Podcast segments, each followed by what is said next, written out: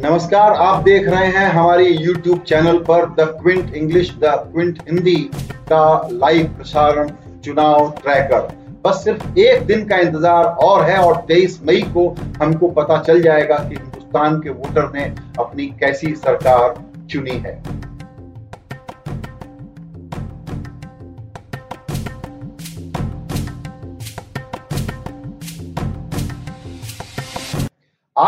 कुछ बहुत बड़ी बातें हुई हैं जिसका चुनाव के नतीजे और उसके बाद क्या होने वाला है, उसके बारे में बहुत सारे इंटरेस्टिंग सिग्नल मिल रहे हैं।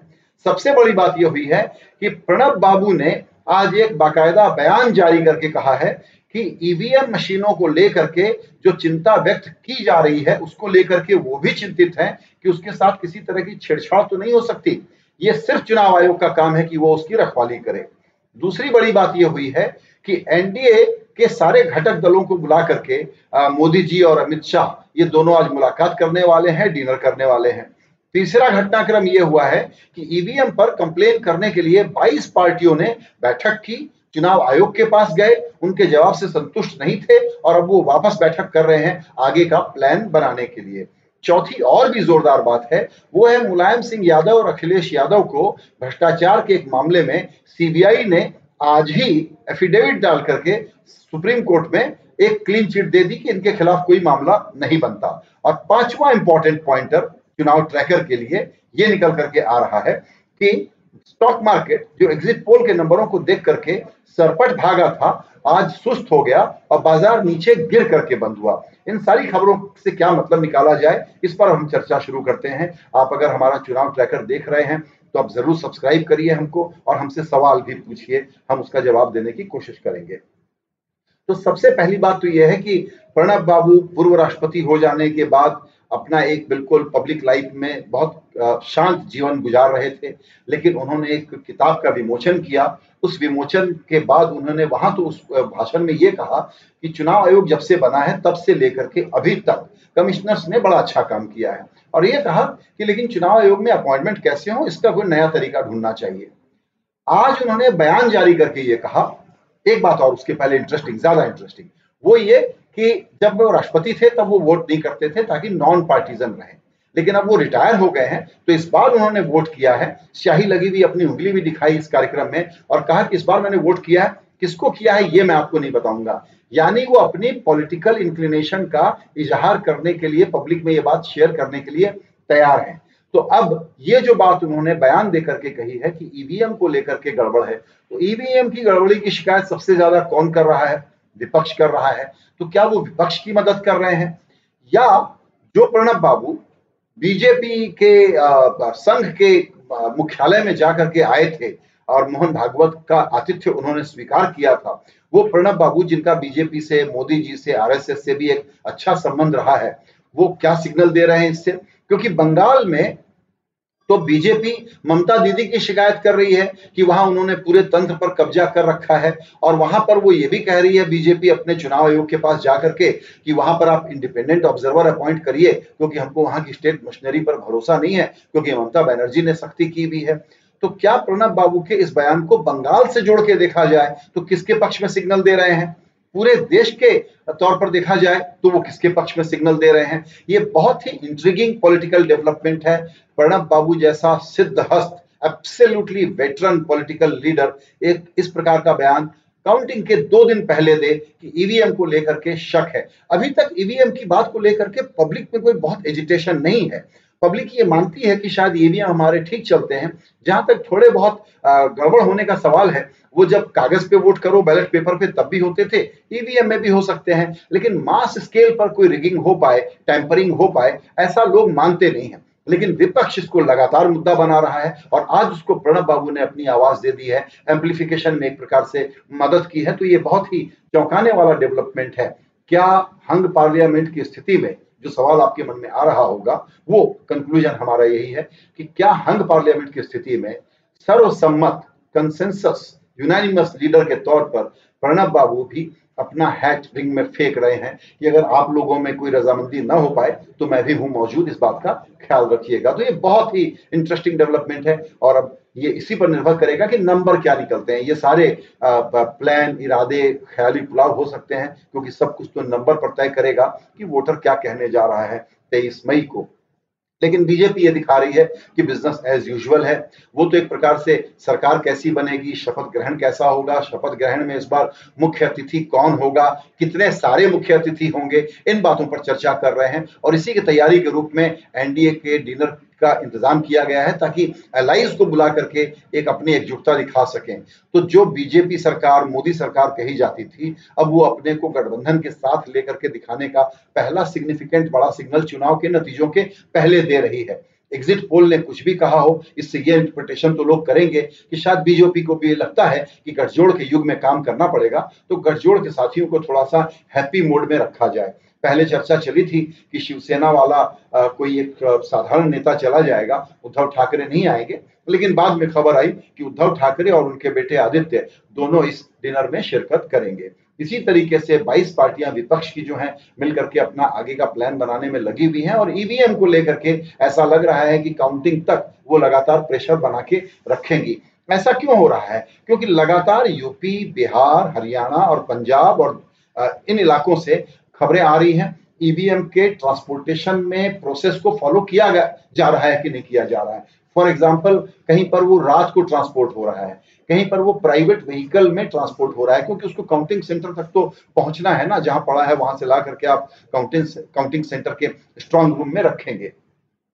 ये भी चर्चा हो रही है कि अचानक कहीं पर ब्लैकआउट हो जा रहा है तो विपक्ष आरोप लगा रहा है कि वहाँ पर आपने कोई ईवीएम मशीनों की अदला बदली तो नहीं कर दी। कहीं पर ईवीएम की मशीनें जुड़वा बक्सों के साथ में है, जिसमें एक में वीपी वीपी पैट की मशीन है, दूसरे में ईवीएम की मशीन है।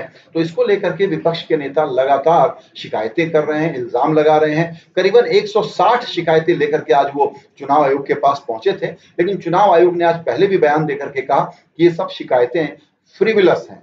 सतही शिकायतें हैं, क्योंकि सारे प्रोसेस का पालन किया गया है और जब कुछ एडिशनल ईवीएम कहीं पर बचा रहता है, उसको भी ला करके ठिकाने रखना होता है तो ईवीएम मशीनें या डिफंक्ट मशीनों को देख करके विपक्ष को कुछ जो रहा है वो आरोप लगा रहे हैं, उसमें कोई बेबुनियाद बातें हैं और हमारा चुनाव की प्रक्रिया और उसकी सेंटिटी और मशीनों की देखभाल बिल्कुल मुकम्मल है। आपको एक इंटरेस्टिंग बात बता दें कैंडिडेट हारने वाला हो चाहे जीतने वाला, सभी स्ट्रॉन्ग रूम्स के बाहर पिछले दिनों में उसने जो पहरेदारी की है अपने अपने लोगों को वहाँ पर वॉलेंटियर्स को लगाया है कि इसका जिम्मा उनके ऊपर है कि वो सुरक्षा का इंतज़ाम संभाल के रखें, कि वहाँ कोई गड़बड़ न कर ले पीछे से।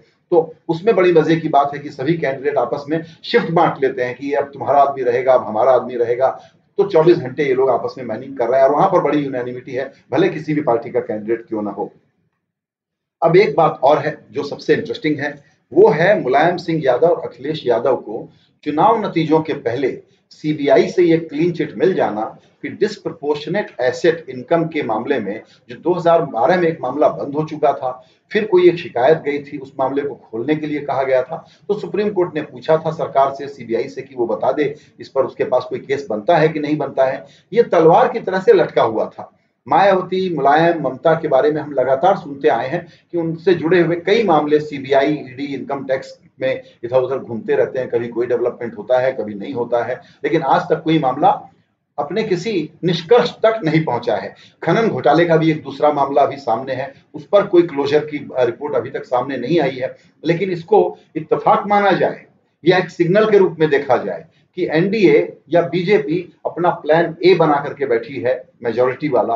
प्लान बी बना करके बैठी है करंट एलाइज के अलावा ज़रूरत पड़े तो किन लोगों को लेकर के आएगी? क्या ये प्लान सी है कि देखिए, हमने आपसे एक आईओयू साइन करा लिया है, आप इसमें मदद चाहते थे, हमने आपको मदद कर दी है तो डायरेक्टली इनडायरेक्टली भीतर से, बाहर से, अगर हमको संसद में आपकी ज़रूरत पड़ेगी तो आप हमसे दोस्ताना संबंध रखेंगे। क्योंकि मुलायम सिंह यादव इस तरह के निजी जेस्चर देने के लिए जाने जाते हैं तो उनको भी क्यों ना मदद कर दी जाए?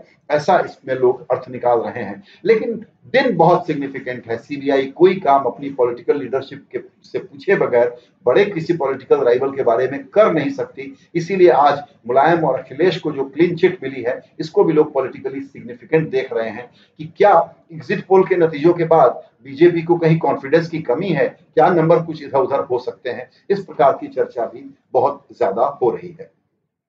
नतीजों का जो भी होगा होगा, लेकिन इस बीच अपनी तैयारी में, पूर्वाभास में लोग जंगी मुकाबले में लगे हुए हैं। इसके दो उदाहरण देना चाहते हैं। एक मध्य प्रदेश से। मध्य प्रदेश में प्रज्ञा ठाकुर के बारे में एक पुराना मामला रीओपन करने के लिए वहाँ के एक मंत्री ने कह दिया है।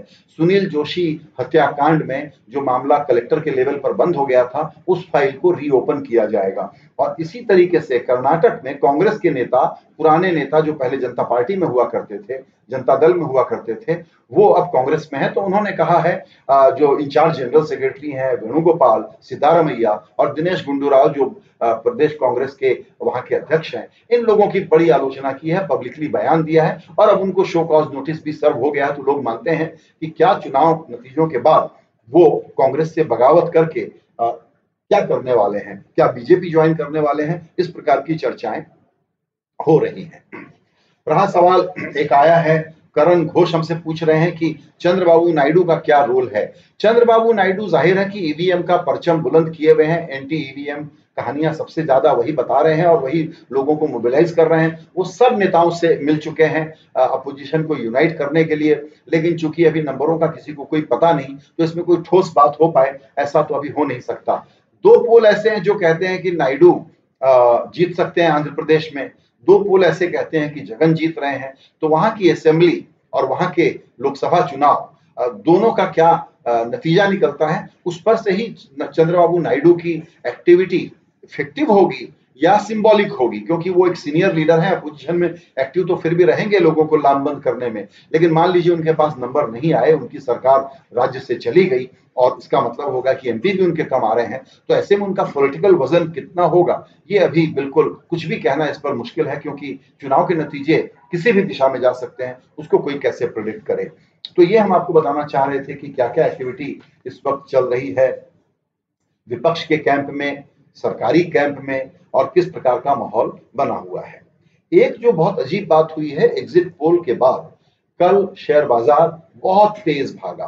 करीबन 1400 पॉइंट ऊपर जाकर के बंद हुआ और आज करीबन वो 400 पॉइंट नीचे सेंसेक्स में और 120 पॉइंट निफ्टी में नीचे चल रहा था। उसमें भी एक और बड़ा ट्विस्ट है कि जो शेयर कल थोड़ा भागे या ज़्यादा भागे, आज वो सुस्त पड़े रहे या फ्लैट पड़े रहे, जो मार्केट में रैली को लीड करते हैं, जिनको हम ब्लू चिप कहते हैं और जिनको हम कहते हैं कि ये सब पॉलिटिकली सेंसिटिव स्टॉक भी हैं, उनमें आज कोई ज़्यादा मूवमेंट नहीं हुआ। दूसरी इंटरेस्टिंग बात यह है कि जो डोमेस्टिक इंस्टीट्यूशंस हैं डीआईआई जिनको कहते हैं, वो कल नेट सेलर थे और एफआईआई नेट बायर थे। उसके पहले एफआईआई लगातार बेच रहे थे। कल उन्होंने खरीदारी की, लेकिन वो रकम कोई बहुत बड़ी नहीं है। 1700 करोड़ रुपए के शेयर उन्होंने खरीदे। लेकिन डीआईआई ने बहुत ज़्यादा बिकवाली की। तो ये जो ट्रेंड है, इससे क्या अर्थ निकाला जाए? इसका अर्थ तो ये हुआ कि एफआईआई के मन में कोई बहुत जोश नहीं है।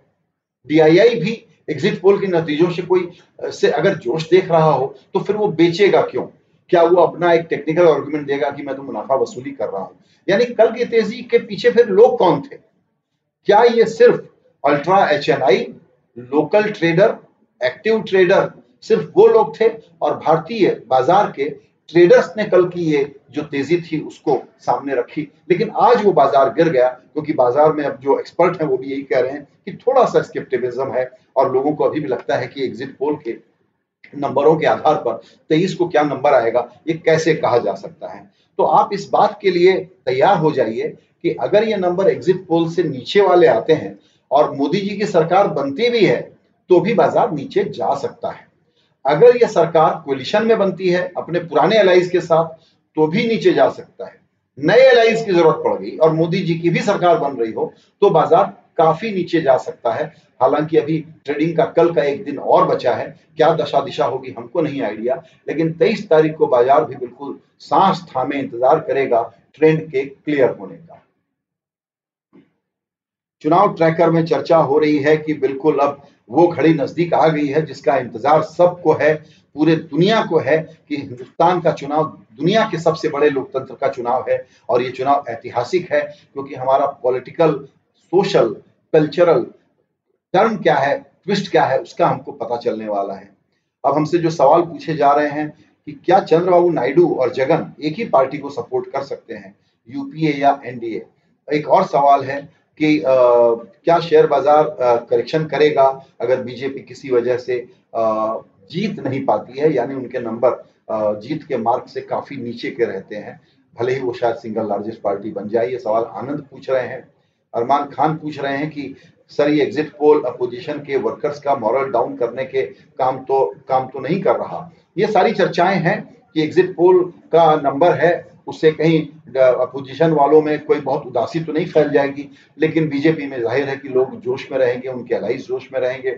एग्जिट पोल के बारे में बात करना बेमानी है। ये चूँकि काउंटिंग के पोलिंग के आखिरी दिन और काउंटिंग के बीच में गैप बहुत रहता है, और टीवी चैनल्स को अपनी टीआरपी भी सस्टेन करनी पड़ती है इंटरेस्टिंग प्रोग्रामिंग भी करनी पड़ती है। तो जितना कंटेंशन जितना विवाद, उतना ज़्यादा स्टिकी कंटेंट इस फॉर्मूले पर वो लोग चलते हैं। तो चूँकि एग्जिट पोल ने बहुत सरप्राइज़ नंबर फेंके हैं, इसलिए ये चर्चा चल रही है कि अब तो गिवन है कि मोदी जी लौट के आ रहे हैं और अच्छे से लौट करके आ रहे हैं तो क्या होगा? लेकिन अगर मोदी जी लौट करके आ रहे हैं तो एक तरफ़ उसकी तैयारी भी दिख रही है, लेकिन दूसरी तरफ़ सीबीआई की क्लीन चिट भी दिख रही है। तीसरी तरफ़ प्रणब बाबू का अचानक मैदान में आकर के ये ईवीएम पर गुगली फेंक देना, ये भी कम सिग्निफिकेंट नहीं है। और फिर बाज़ार की आज की सुस्ती। इसीलिए भी सब लोग, सच बात यह है कि एब्सोल्युटली अनसर्टेन है। एग्जिट पोल के बाद शायद उन्होंने ये मान लिया है कि डायरेक्शनली एनडीए प्लस माइनस नए एलाइज शायद वापस आ जाए। लेकिन इसका मतलब ये नहीं है कि मैंडेट कंप्लीट जिसको दो सौ बहत्तर सांसदों का मैंडेट कहते हैं। वो उनको मिल रहा है। उसका मीनिंग अलग निकलेगा। उसके कारण सब लोगों का स्टेक होल्डर जो हम सब आप लोग हैं, उनका रिएक्शन अलग होगा। एक और सवाल था आपका कि जगन और नायडू क्या किसी एक पार्टी को सपोर्ट कर सकते हैं?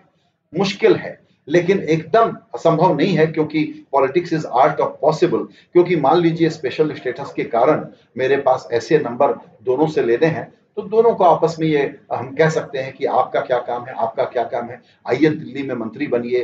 आप अगर सोचते हैं कि आपको एक कैबिनेट बर्थ मिलनी है तो हम आपको दो दे देते हैं। आफ्टर ऑल पावर शेयर चुनाव के बाद पॉलिटिशियन का गेम पावर शेयर करने का होता है।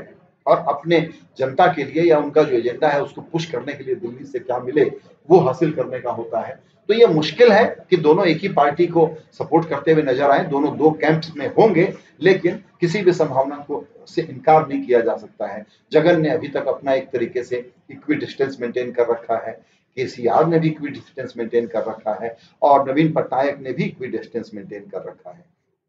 मेधा चक्रवर्ती पूछ रही हैं कि do you think that TMC will not perform well in West Bengal कहना बड़ा मुश्किल है, बहुत ज़्यादा विवाद है तमिलनाडु, ये बंगाल के चुनाव को लेकर के। जो अपोजिट जो एग्जिट पोल के नंबर आ रहे हैं, वो हाईएस्ट जो नंबर दे रहे हैं, वो ये बता रहे हैं, जो एक्सट्रीम नंबर दे रहे हैं, वो बता रहे हैं कि आधे आधे सांसद बढ़ सकते हैं 19-20 इनके 19-20 बीजेपी के और 19-20 टीएमसी के, कुछ इस तरह का बंटवारा हो सकता है। कुछ लोग कहते हैं कि बीजेपी को 10-15 मिल सकती है, कुछ लोग कहते हैं कि पाँच सात मिल सकती है। जो ममता बनर्जी का बहुत बड़ा नुकसान बता रहे हैं, वो बीजेपी का बिल्कुल स्वीप नहीं बता रहे हैं। हो सकता है वोट शेयर में बीजेपी टीएमसी के बहुत करीब आ जाए, लेकिन सीटें शायद उतनी तब्दील ना हो। लेकिन हाँ इस वक्त जिसको कहते हैं ना, स्विंग स्टेट कौन बन गया है? तो स्विंग स्टेट अगर पहले हम यूपी पर ज़्यादा फोकस कर रहे थे तो अब संभवतः बंगाल और उसके बाद उड़ीसा। ये तीन स्विंग स्टेट हैं स्टेट्स हैं, कैटेगरी वन के, जिन पर हमको नज़र रखना होगा कि नंबर किस तरह के आते हैं। एग्जिट पोल के बाद जो कमेंट्री मोमेंटम गेन कर रही है, वो ये है कि पहले हम लोग उड़ीसा और बंगाल में थोड़ा बहुत गेन देख रहे थे बीजेपी के, लेकिन एग्जिट पोल बता रहे हैं कि ये गेन सिग्निफिकेंट हो सकते हैं। लेकिन कुछ पोल ऐसे भी हैं जो सिंगल डिजिट ही दे रहे हैं वेस्ट बंगाल में बीजेपी को। इसीलिए अब ये सिर्फ़ अटकल का विषय है। ये अपने अपने, अपनी जिज्ञासाओं को शांत करने के लिए हम जो चाहें आर्गुमेंट दे दें। अब फाइनली ईवीएम से ईवीएम से क्या निकलेगा, कहना मुश्किल है। ध्यान रखिए कि ममता बनर्जी भी एक प्रकार की एंटी इनकम्बेंसी फेस कर रही है, क्योंकि ये उनका दूसरा टर्म है। आठ साल पूरे होने को है। उसके अलावा वहाँ पर बीजेपी ने बहुत ज़ोर लगाया है। इतनी मेहनत की है जो अपने आप में अभूतपूर्व है। पहली बार बीजेपी वहाँ इतनी बड़ी मौजूदगी बना रही होगी। आखिर में एक बात ऑन अ लाइटर वेन जो सोमेन मित्रा का बयान है, उसको रिपीट करना चाहूँगा। उस बयान में बहुत बड़ी बात छुपी हुई है। उन्होंने कहा है कि मोदी जी सीनियर ममता है और ममता जूनियर मोदी जी हैं। दोनों ने एक तरह की पॉलिटिक्स की है, जिसमें ग्रीवांस फियर और स्ट्रीट फाइटिंग तीनों का पूरा एलिमेंट रहा है। मोहम्मद हुसैन पूछ रहे हैं कि चिदम्बरम ने ये कहा है कि मेरे साथी एक इंटरव्यू में कि उनके हिसाब से वो लोग परफॉर्म अच्छा कर रहे हैं और उनको लगता है कि ये वोटर टर्नआउट जो ज़्यादा हुआ है उसके कारण अपोजिशन को फ़ायदा हो सकता है। Is it possible that exit polls are rigged देखिए, मैं इस बारे में कोई भी स्वीपिंग टिप्पणी नहीं करना चाहता हूँ कि एग्जिट पोल रिग हो सकते हैं। प्रोफेशनली आप एग्जिट पोल करते हैं, तब भी आपसे गलती हो सकती है कि हिंदुस्तान इतना कॉम्प्लेक्स देश है कि जहाँ एग्जिट पोल से निकलने वाला आदमी आपको सच बोल रहा है कि नहीं? प्लस जो वोटर डिमोग्राफी है, उसको आपने सही ढंग से मिरर किया है या उसमें कुछ इम्बैलेंस है? उसके बाद डेटा की दूसरी जो त्रुटियाँ होती हैं, जो इनक्यूरेसीज होती हैं, उसको आपने कैसे दूर किया है? प्लस फ़ील्ड के सर्वेयर के अपने बाइसेस भी होते हैं कि जो इंक्लिनेशन वाले आंसर वो सुनना चाहते हैं, उसको तो कहीं वो ज़्यादा रजिस्टर नहीं कर रहे अपने डेटाबेस में। इसलिए जो एग्जिट पोल आए हैं करीबन आठ दस, उनमें कुछ लोग कंजर्वेटिव नंबर दे रहे हैं, कुछ लोग मॉडरेट नंबर दे रहे हैं, कुछ लोग एक्सट्रीमली हाई नंबर दे रहे हैं बीजेपी को और एनडीए को। इसीलिए कौन सा एग्जिट पोल सही है, गलत है, सबसे पहले तो ये देखना पड़ेगा। उनकी मेथोडोलॉजी वो आपको कितनी पारदर्शिता से बताते हैं, उस पर भी काफ़ी कुछ निर्भर करता है। सवालों की फ्रेमिंग क्या है, उस पर भी काफ़ी कुछ निर्भर करता है। और ये तो अब चर्चा आम है ही कि एग्जिट पोल के कारण जो शेयर बाज़ार में उथल पुथल हुई क्या उसमें कोई नेक्सस कोई संबंध आप देखते हैं? लेकिन ये सब देखिए गप गॉसिप और वैल्यू जजमेंट की बातें हैं इस पर हम नहीं जाना चाहेंगे। लेकिन क्या एग्जिट पोल सही हो सकते हैं? जी हाँ। क्या एग्जिट पोल गलत हो सकते हैं? बिल्कुल हो सकते हैं। क्या एग्जिट पोल एग्जिट पोल सारे प्योर होते हैं? ऐसा भी नहीं होता। तो ये तो अब सब कुछ तय हो जाएगा आ, कि क्या होता है? एग्जिट पोल के आधार पर हमको बहुत ज़्यादा अनुमान अब लगाने की ज़रूरत नहीं है, क्योंकि 48 घंटे भी नहीं बचे हैं। परसों सुबह से काउंटिंग शुरू हो जाएगी। फ़िलहाल चुनाव ट्रैकर में आपके लिए इतना ही, लेकिन जैसा हमने आज कहा कि आज के जो बड़े टेकअवे हैं, वो हैं प्रणब बाबू का ईवीएम के बारे में चिंता जताते हुए बयान और वापस पब्लिक लाइफ में ये याद दिलाना कि मैं भी मौजूद हूँ एक्टिव हूँ और कीन वॉचर ऑफ़ पॉलिटिक्स हूँ, वो भी इलेक्टोरल आउटकम की तरफ़ नज़र लगा के बैठे होंगे और मुलायम अखिलेश को क्लीन चिट मिलना सीबीआई से प्लस आज डिनर होना एनडीए का एनडीए का और अपोजिशन पार्टियों की एकजुटता के साथ एक बैठक होना जिसमें 22 पार्टियाँ मौजूद थी और फाइनली स्टॉक मार्केट का, कल का जोश आज सुस्त हो गया। यही आज का चुनाव ट्रैकिंग का मूल जो मेन पॉइंट्स थे वो आपके लिए हम सामने लेकर के आए। कल फिर मुलाकात होगी। नमस्कार।